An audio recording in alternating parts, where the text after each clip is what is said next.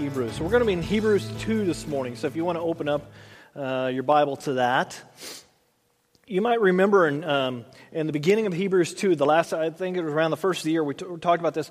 The writer of Hebrews was giving a very strong warning to us, us as Christians. And that warning was, was uh, basically says, pay careful attention to what we have heard so that we don't drift away. And I gave this great example, I thought it was a great example, of uh, drifting away in the sense uh, one day I was out snorkeling and I got further and further away, and, and you, you think you're going back toward the shore, and then all of a sudden you look up and you're like, wow, I'm went left or I went right and I didn't go back to the shore and, and how we can easily drift away. But what he's talking about here is slowly, slowly drifting away, and away from the relationship that we had with God at one time. And we're not talking about outright rebellion. You know, we're not talking about that. Uh, that, well, I'm not sure if I really believe what my parents believe and, and kind of rebelling and trying to figure out what you believe and all that. We're not talking about that type of rebellion. We're talking about the slow drift, that slow time of, man, I used to have a great relationship. I used to have great friendships within the church, within the Christian community. And over time, I slowly just break those away. And that's what we're talking about at that point. Um, and he says, for those who don't stay attentive, don't stay, uh, uh, you know, he basically says, listen up, pay attention. And Jesus says it another way. He says, He who has ears, let him listen. So the question is do we really listen?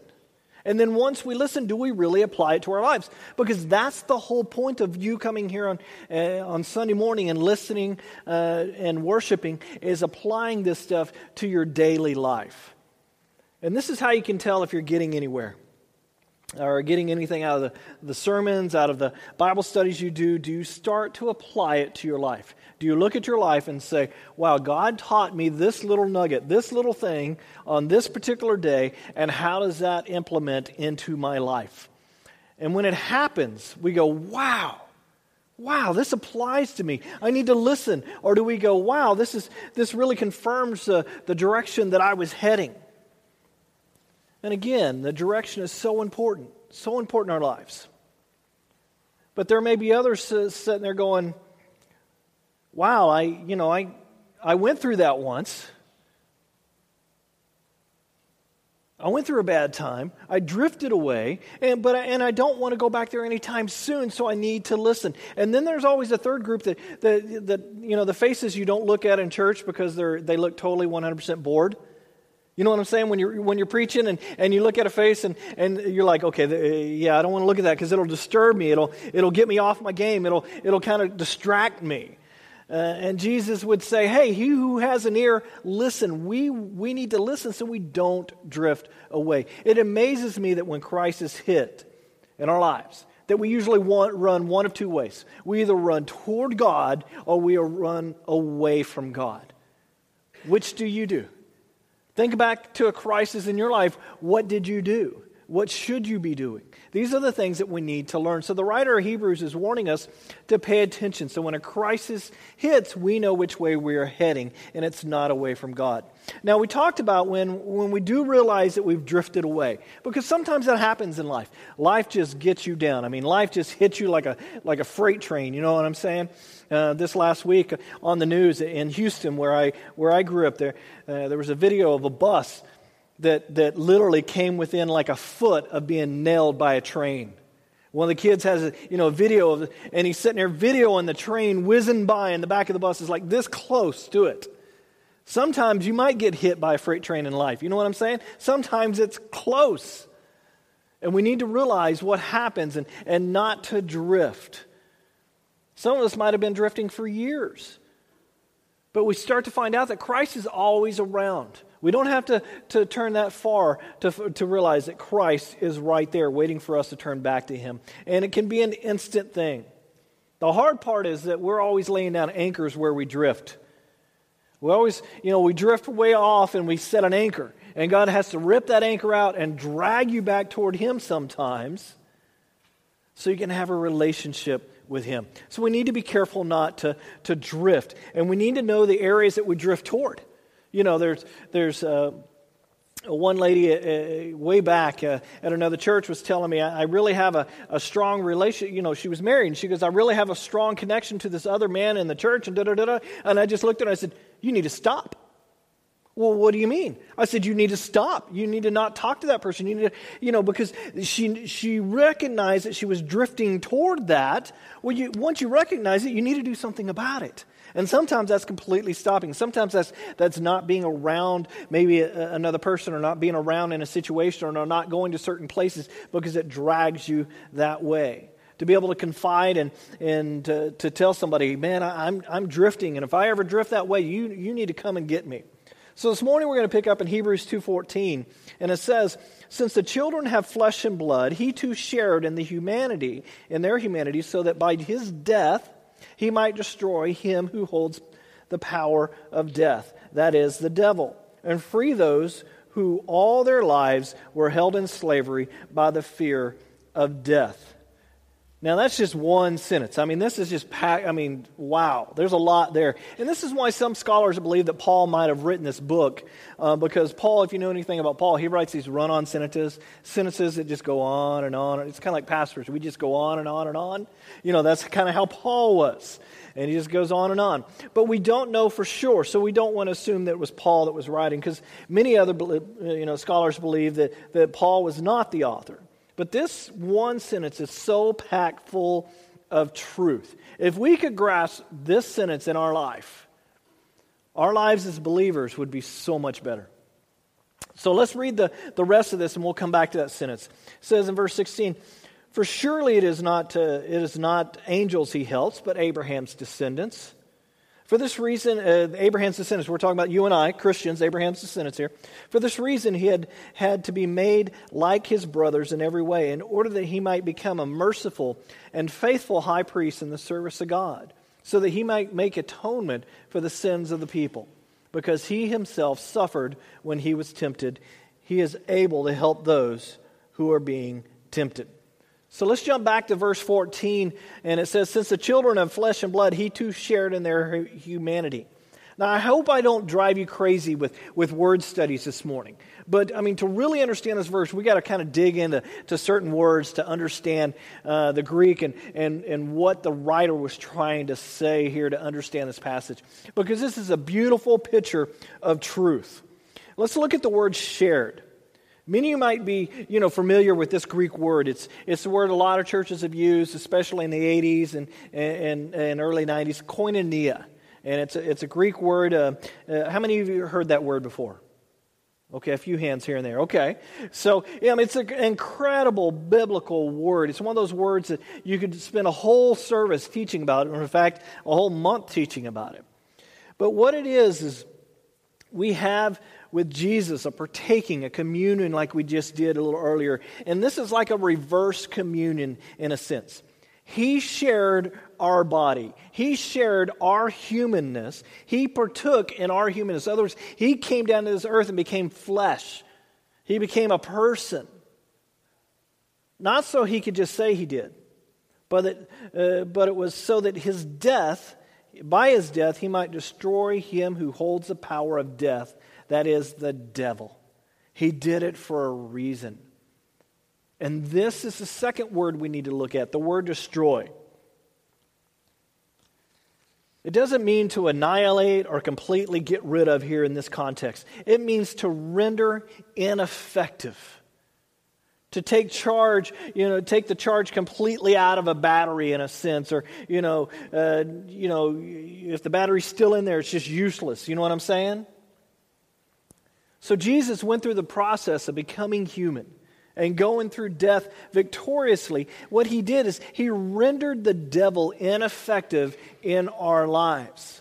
We give way too much credit to the devil. Oh, well, the devil did this, the devil did that. And, the, and most of the time, it's our own sin that gets us in trouble, and it's not the devil, because the devil is one angel. And, and he's not omnipresent. He is roaming this earth. He has a whole bunch of, you know, fallen angels, minions, whatever you want to call them, okay? But they're not everywhere like God.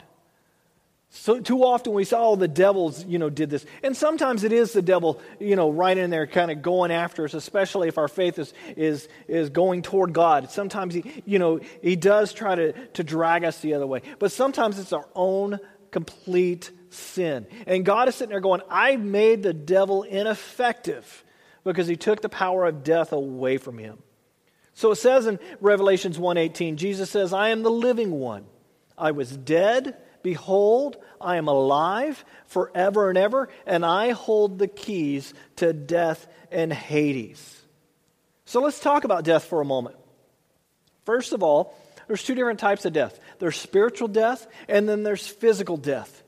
Because this in this uh, you know, you could interpret it this either way. The spiritual death here is, is basically in the past, Satan had powers uh, over the, the lives in, in the arena of the spiritual death. Uh, and the spiritual, uh, or the scriptures called, uh, called it spiritual death. And spiritual death was this separation from God when you could not have a relationship. And the Bible refers to the people separated from God as being dead. Well, they might as well be dead, right? It talks about them being dead to sin. Or you read Paul and, and some of the other books that are written in the New, New Testament, talks about being dead to sin. That's what it's talking about, that spiritual death here. Now, the Apostle Paul would testify that he was dead in an interesting form of sin, which was called legalism. He was in the middle of a religion and he was dead. He was like, he was like the chief proponent of the, of the Jewish faith. And he looked back upon that and said, I was so religious, I was dead because his belief system was wrong. So we see this. It's possibly possible to be in the middle of religion and be dead to the reality of Jesus or to be dead to spiritual things. Now, what the scriptures are saying here that Jesus destroyed the power over this death that Satan has over us. Uh, you know, it was, was in his power to keep us separated from God. But because of what Jesus did, because he was on that cross, Satan lost all that power. So, never again do we have to be separated from God except by our own choice. Now, Paul writes about this in Romans. And one of these days, we're going to get to the book of Romans. It's, it's a wonderful book. It'll probably take us way too long to go through it. But uh, he, he makes a list of things that might separate you from God. And at the end of the list, he says, and, he, and I'm not going to go into all the list, but he lists all these things, different things that can separate us from God. And at the end of the list, he says, Nothing can separate me from God. Nothing can. Because he grasps how important it was to have that relationship with God. Because once we've connected with the Lord, you do not have to be separated again. You don't. That power has been taken away. You never, ever want, never want that part of life again that you used to call, oh, this is the life before God. Because life without good, life without God, life without the, the, the grace and mercy of God can be very painful. It can be very ugly. I mean, we have a hard enough time sometimes going through different difficulties, you know, w- with the relationship with God and, and what happens in our life. But at least we have something to fall back on, which is God Himself. Imagine not having anything to fall back on. And many of you that came to Christ later in life, you can understand that. You can understand not having something to fall back on. You know, sometimes uh, we glorify those, uh, you know, those that have great testimonies. Before I became, you know, came to God, I did this, this, and this. But how often we forget how miserable that life actually is because that sin wrecked our life. We need to remind each other how ugly sin really is and how you can receive the grace and the mercy and how happy we can be about receiving that. But forgiveness doesn't mean the outcome changes sometimes. You know, when my son does something wrong, I can forgive him. It doesn't mean he's not going to be punished. You see what I'm saying? You know, the, the, old, uh, the old adage of, of God will, you know, if you go and jump off a building, God will forgive you. You can ask for forgiveness on the way down. It doesn't mean you're not going to hit the ground, right? Sometimes the outcome still hits us, even though we receive the forgiveness. Sin can and will change our lives, our whole life sometimes. And other times it just hurts our relationship with God. It's easy to point out the ugliness of sin when it's so obvious. I mean, we see a, you know, sin destroy a marriage, and, and we can look at that and say, wow, you can, oh, I feel for that and, and, and all that. But there's also a whole bunch of other sin that's internal sin that's behind the scenes sins that does just as bad of a job as affecting other people. In other words, it, it, it destroys relationships, it destroys, you know, things. Yet we don't see it because it's hidden. And the greatness of God is this He forgives both kinds of sin. Both kinds. There's a recognition of sin. And then there's the repentance of sin. And that the repentance of sin is stop doing it. You know, when my son, he spilt his milk three times this past week at the dinner table. And every time he does it, because we're trying to teach him to use a glass instead of a cup that has a lid, you know, every time he does it, first thing he does is goes, I'm sorry, Dad. And I'm like, well, I forgive you, son, but you need to stop doing that. You know what I'm saying? You can say, I'm sorry, I'm sorry, I'm sorry, I'm sorry, I'm sorry, but if you keep doing it, see, the action has to change. The action has to change. But one of our major problems is this we want forgiveness without repentance. Don't we? Oh, man. We all do. We want forgiveness while at the same time ignoring that we haven't stopped that sin. And what does sin does? Uh, what does sin do to us? Oh man, it kills us. It allows Satan to separate us from the relationship with God. And it keeps reminding us how awful sin is. And it keeps us from God. And it keeps reminding us how I'm such a bad person and it keeps me from God. He keeps reminding me, You've gone so far, you can't go back to God, which is totally a falsehood. It's totally untrue. Yet He does that, and it keeps me from God, keeps me from that relationship.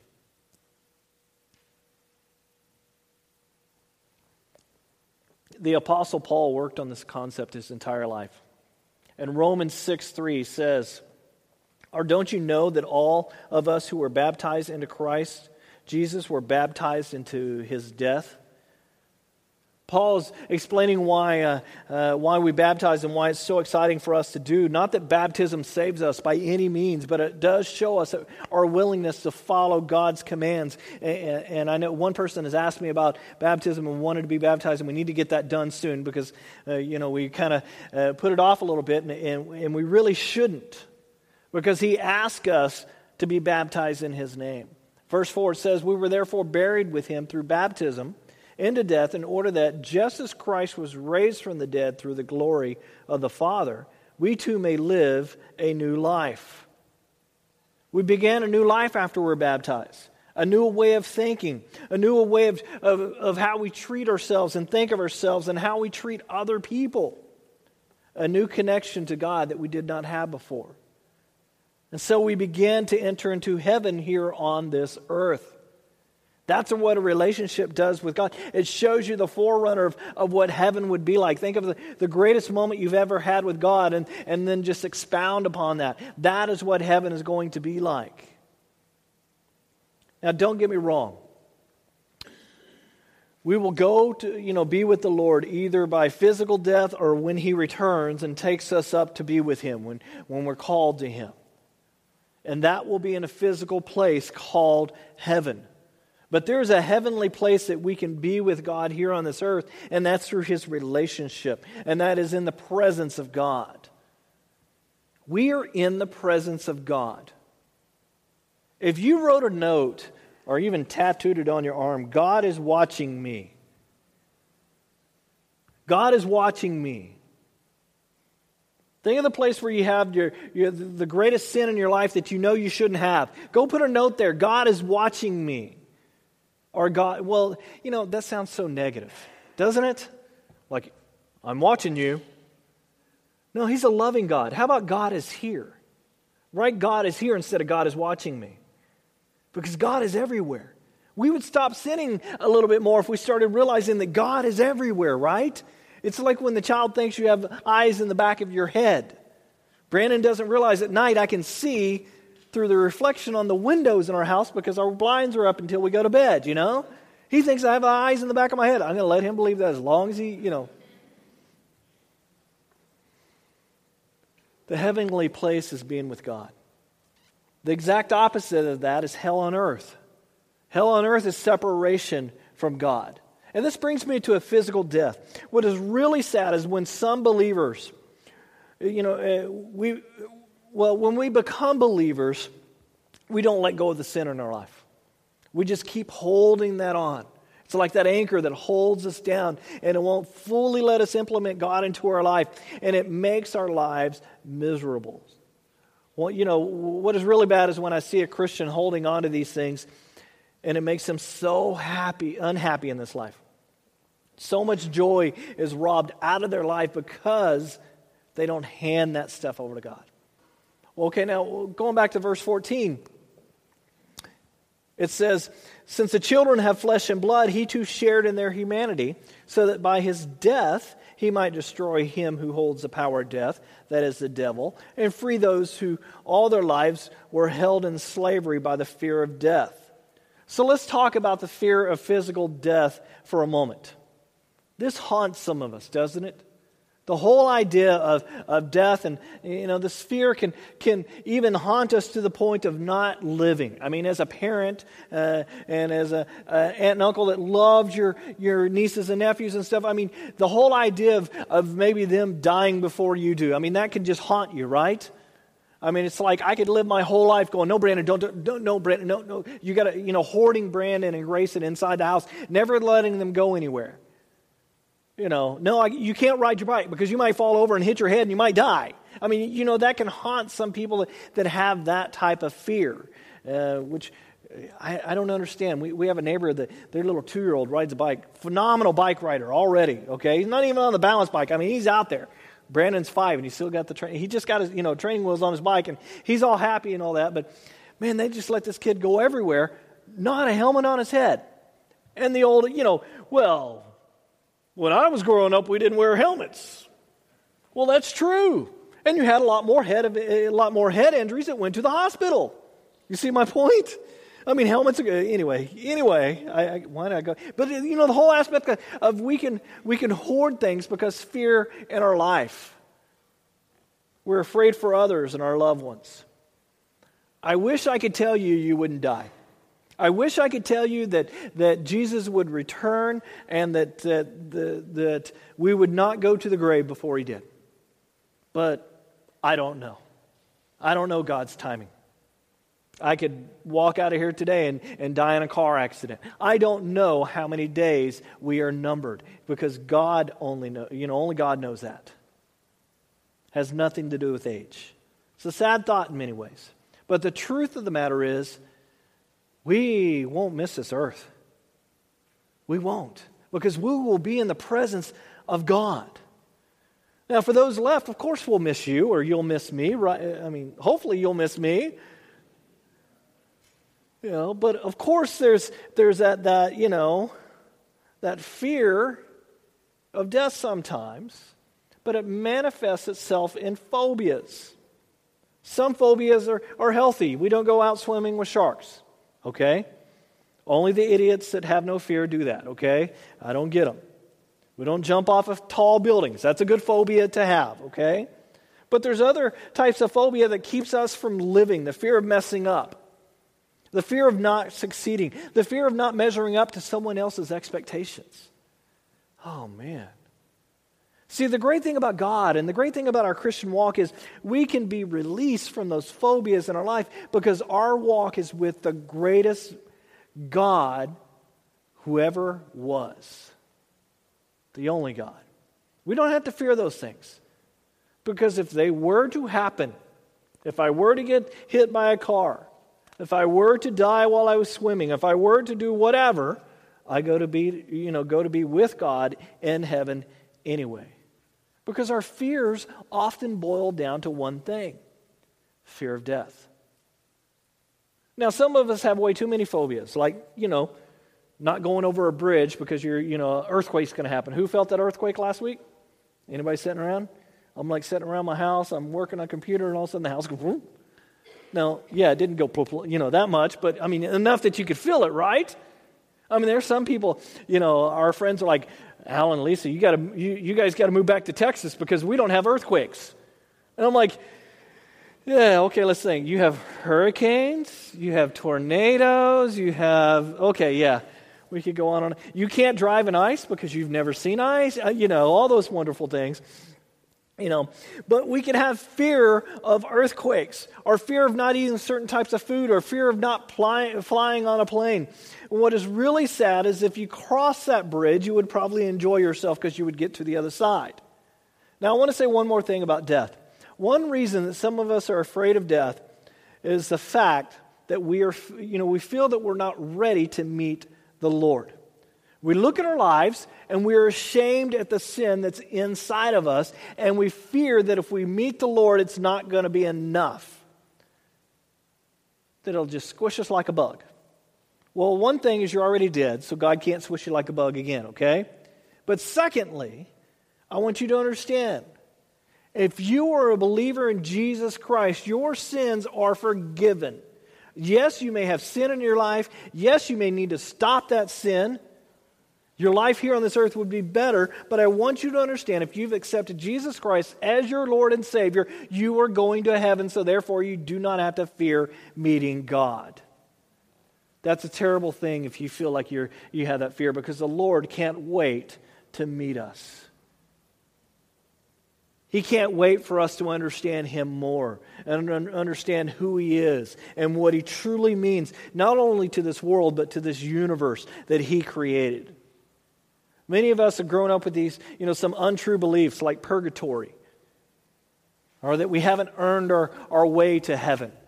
Well, I'm sorry, there's nothing that you can do. You can be the greatest man or woman on this earth and that will not get you to heaven unless you've accepted Jesus Christ as your Lord and Savior.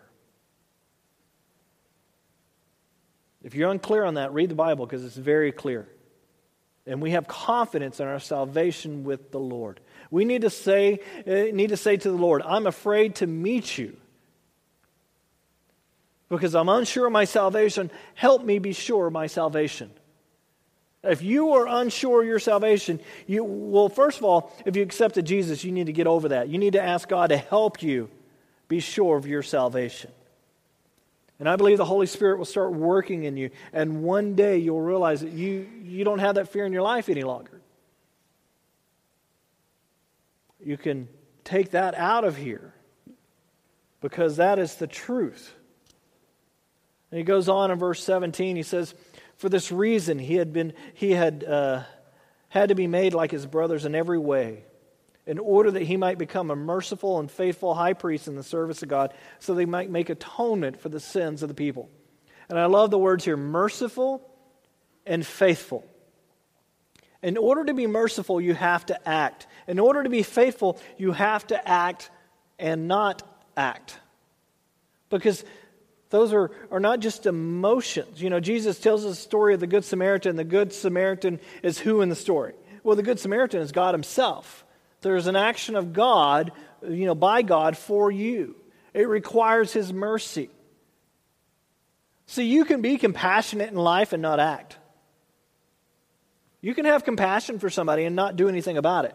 But with mercy, you have to act. It's the same for faithfulness. If you're married, you completely understand this. There's a thing you do, and there are some things that you don't do because of your marriage, right? It's not because of a feeling. You don't go, Oh, I really feel faithful for you, uh, to you today. Okay, does that mean yesterday you didn't feel faithful to me? See, if we go off a feeling, our marriage is kind of doomed in a sense. Now we need to back up here also. He says, For this reason he has been ma- uh, had to be made like his brothers in every way. And you will find this in almost every New Testament book. And the great thing about God is that he could have saved the world instantly, right? I mean, he's God. He could have saved everybody instantly and, and did it a different way. But he took 33 years. He chose to come down to this earth and live with, with us. Creation only took six days. Six. And he chose to come be with us for 33 years. The most difficult thing God ever did was save me. The most difficult thing God ever did was save you. He suffered on the cross. He sweat blood for me. He went through all the pain for you so he could prove that he understood us. Think about it. Little baby. Here, Mary and Joseph, you change his diapers.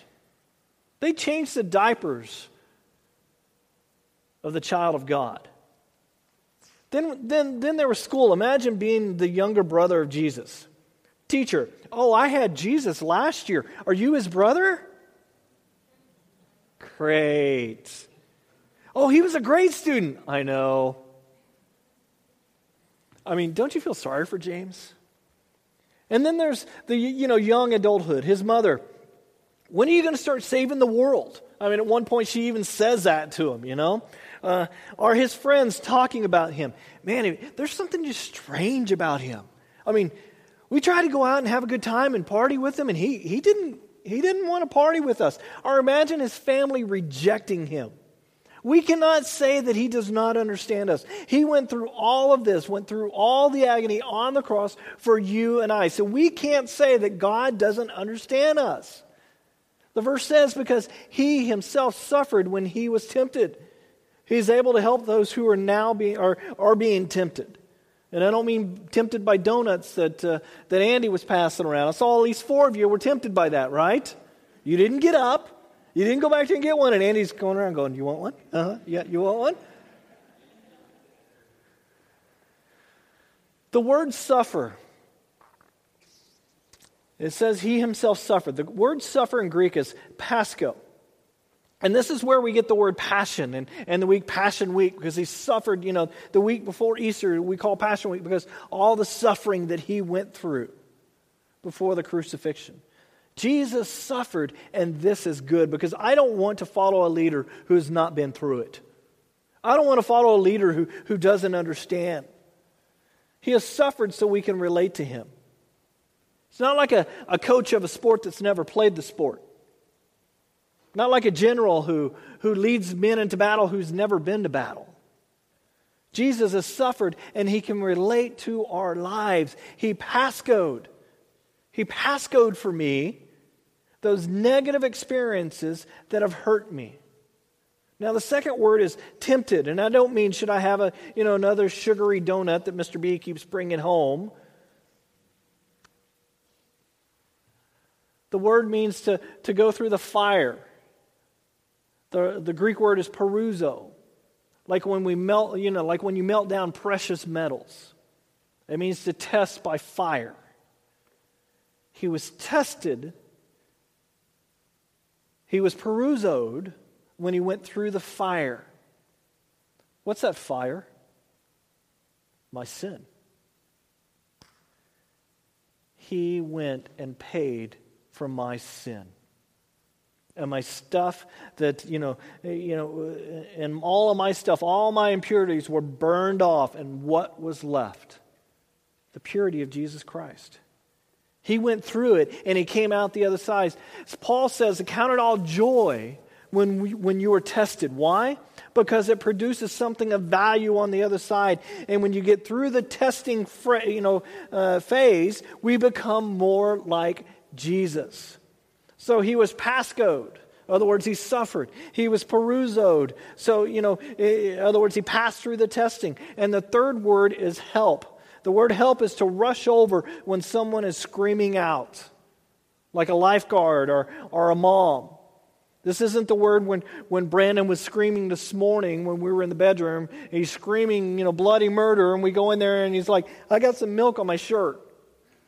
Okay? That's not what we're talking about here. I used to be an athletic training, uh, trainer, and I've had a lot of experience helping those, their physical needs, especially when they're hurt. I remember one game, I knew something major had happened, and I was actually running out on the, the, the play was on this end of the field, and, and the person that got hurt was on the other, you know, toward the back end of the field. So I'm actually running out on the field before the play, before the ref blew the whistle, because the guy is on the ground screaming in pain. I get over there, and his body's leaning one or going one way, and his leg is going the completely opposite way it shouldn't go. Okay? That's what we're talking about here. That's what the word help means to rush over to someone who's screaming.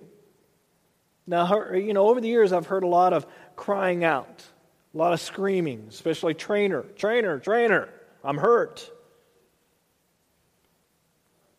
And there's a definite difference between a cry of help and a cry of pain and somebody who isn't really hurt. You start to understand the difference. This is the description of Jesus. Jesus is able to rush to those who are hurt because they are being tested. And I want to tell you something about Jesus. He rushes to those who are his children, especially when they're being tested. So I want to pray for those this morning who, who are suffering for their belief in the Lord. Those who feel like they're, man, I, am in the fire right now. And that you want to come out of the fire. You want to get to the other side of that where Jesus is the only thing left. And that's the most valuable part. You know, I love the show Gold Rush. You know, it's kind of interesting show. Eh, you know what I'm talking about? Anybody? No one watches Gold Rush. Seriously, no one watches Gold Rush? One person. Okay, so you and I will have this conversation right now. But basically, they take all this gold out of the ground, and, and at the end of the episode, they're always, you know, um, they're always pouring the gold and weighing it up.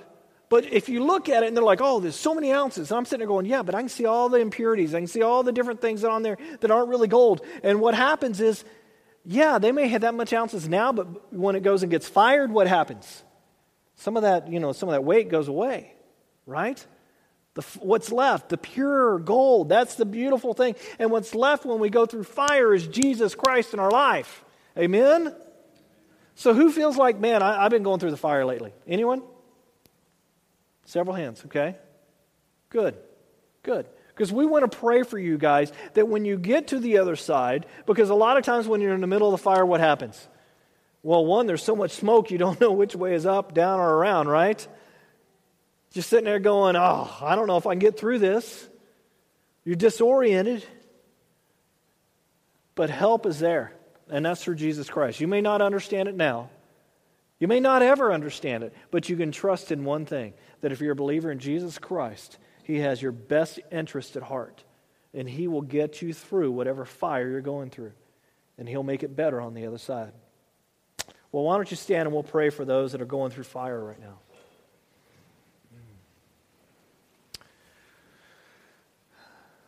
Lord, I thank you that you went to the cross for me. I thank you that you went through the fire before I ever even knew fire was there. That you chose to come down here to this earth and become like me so I would understand you. Lord, I pray for those that are going through fire right now that, that is so difficult in life. Sometimes we don't understand what's happening. Sometimes something hits us on the, uh, you know, on the backside of the head and we didn't even see it coming.